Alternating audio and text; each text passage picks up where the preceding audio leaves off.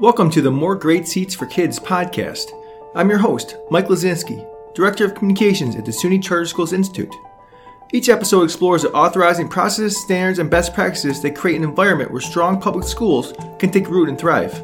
Today's guest is Aaron Allen, Senior Analyst at the Institute and primary author on the new white paper, Accelerated Learning and Practice Promising Practices from the SUNY Charter Schools 2021 22 visit season. For schools seeking to mitigate interrupted instruction as a result of the pandemic, this is a can't miss episode. The paper is now available on our website, newyorkcharters.org. Enjoy the episode.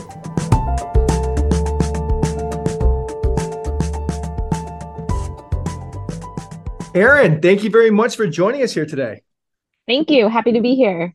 Yeah, we're uh, really excited for you to join us to dig into the Institute's new white paper, uh, Accelerated Learning and Practice uh, we've had hundreds of downloads so far, so people seem to be pretty interested in this topic.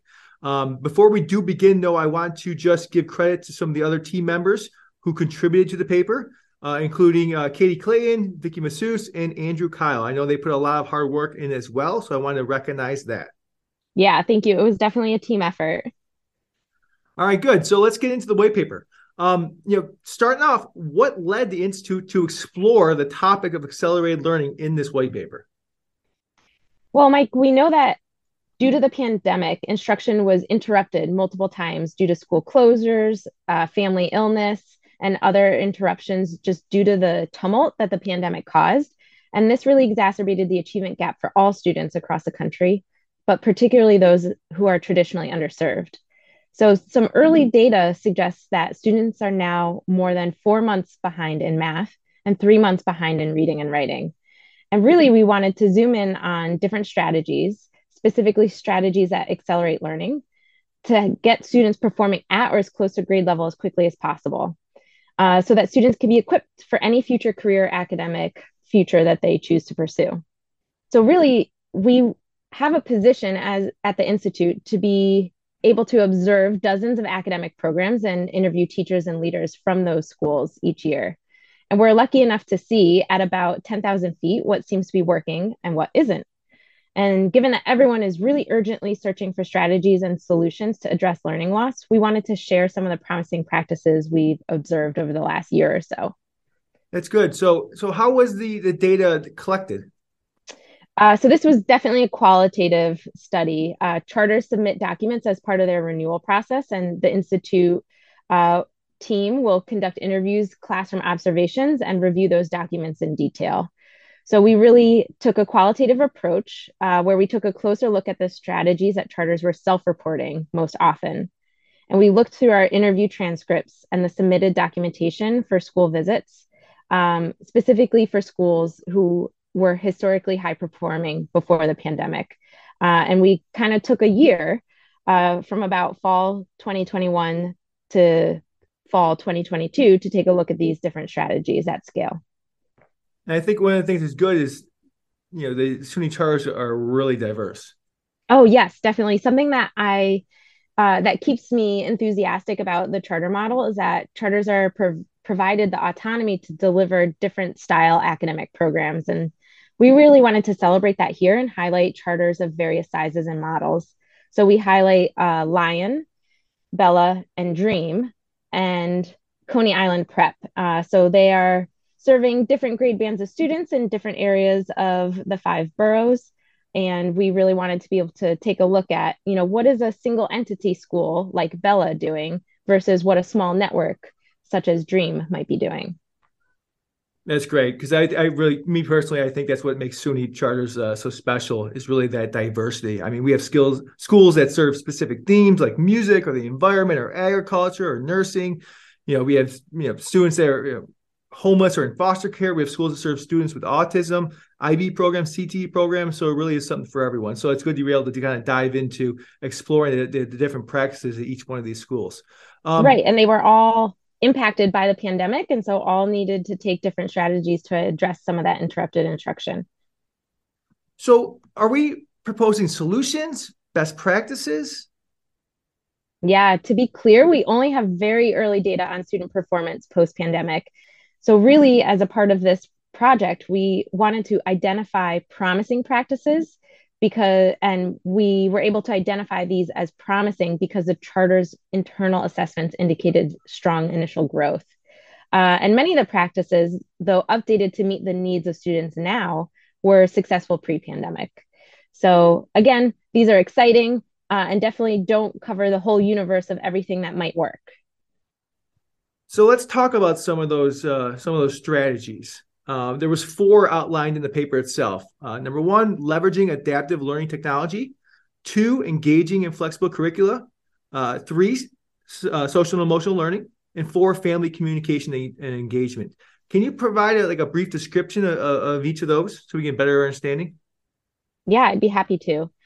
So, when we discuss leveraging adaptive learning technology, we're really referring to a strategy that involves deploying a school wide software program or set of software programs that are able to diagnose students' understanding and provide individualized practice based on their specific needs.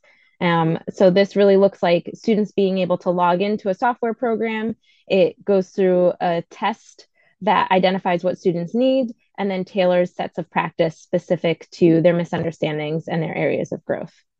And then we also talk about engaging in flexible curricula. So before the pandemic, most schools had clear curricular programs, but the unpredictable nature of school closures and remote learning really, really reinforced for schools that curricula needed to be a source of routine and predictability for students and teachers.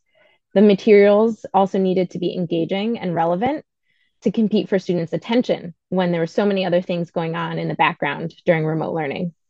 So, when we discuss the curriculum in this paper, uh, and specifically as it relates to accelerated learning, we're really considering how schools updated materials to support learning in this new educational landscape. I think the third strategy was also social emotional learning. Uh, and this involved really developing and implementing the supports and strategies for students and teachers alike to cope with the various uh, social emotional needs that may present barriers to daily instruction and learning, and also enhance the learning environment to foster intellectual risk and debate. So, a common narrative and a lot of data we're seeing now shows that interrupted instruction and the pandemic caused a lot of trauma for students. And it became clear that schools couldn't function in isolation from that trauma. And so, specifically, implementing strategies to support students in communicating their needs and how they're feeling supported learning in a lot of environments. And lastly, we highlighted parent and family engagement. Again, this was evident pre pandemic, but during the context of unpredictable learning and remote learning, it was necessary for parents and caretakers uh, to participate and be full partners in the work of education. And schools that were most successful and have some promising early results have strong systems for two way communication that support students in learning in and out of the traditional classroom. I mean, that's great. And I think the the strength of the white paper is, you know, you're not only describing these individual strategies, you're providing some really clear cut examples of schools that are, you know, deploying these strategies and, and the kind of benefits that they're seeing when it comes to trying to uh, mitigate that inter, uh, interrupted instruction. Mm, yeah, I think the the listeners can't see it, but as you're talking, I'm nodding a lot, and I think that this really resonates for me because I think when there's so much tumult and uncertainty in the world, it's natural for us to crave a single solution or a single path forward and place our bets on that. And this is especially true when we're exhausted and burnt out, like so many teachers and school leaders are after the pandemic. In reality, though, there's risk that a poorly implemented intervention can exacerbate frustration and lead to new problems. And any school leader can really relate to this if they've ever tried to implement what they thought was a relatively simple change. Uh, and they met a lot of resistance from teachers, parents, students, board members, and the community. So, really, kind of back to your initial point about the do's and don'ts of these strategies, our, our goal was really to support leaders in planning for interventions that, of course, supported accelerated learning, but also kept the needs of students and teachers at the forefront. And one way to do this was to explicitly flag some of the shortcomings of each strategy for readers so they could account for some of the negative impacts uh, and plan for them as best as possible. You know, one other thing I really love about this paper is the fact that uh, you know you focus uh, on the future. Uh, you write about professional development, about strategic planning, about vision setting, um, but also the importance of just supporting teachers. You know, those have been on the front lines throughout the pandemic, and we'll be on the front lines moving forward as we get you know students back on solid footing. Mm-hmm.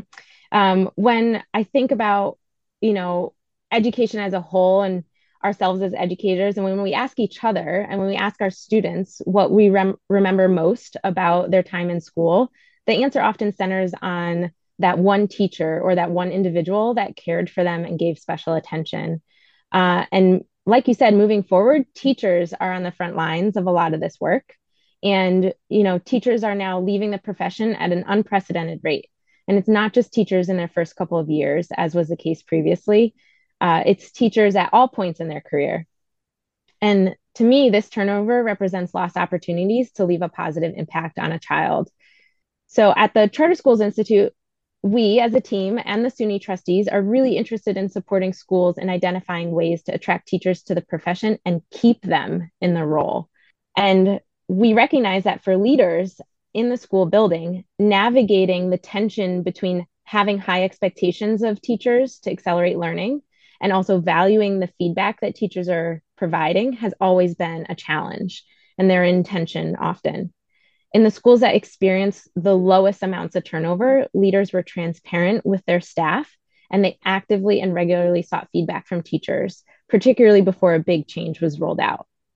Now, the schools with the highest teacher retention don't always have the highest academic outcomes, but I think that there's something really amazing happening in schools with fantastic academic outcomes and high teacher retention. And that's what I hope we can explore next. Yeah, I mean that that's that's pretty exciting. Uh, looking forward to that paper now too. yeah. Uh, so, uh, any final thoughts? Uh, you know, any big takeaways? You know, why it's so important for schools to read this paper before we go?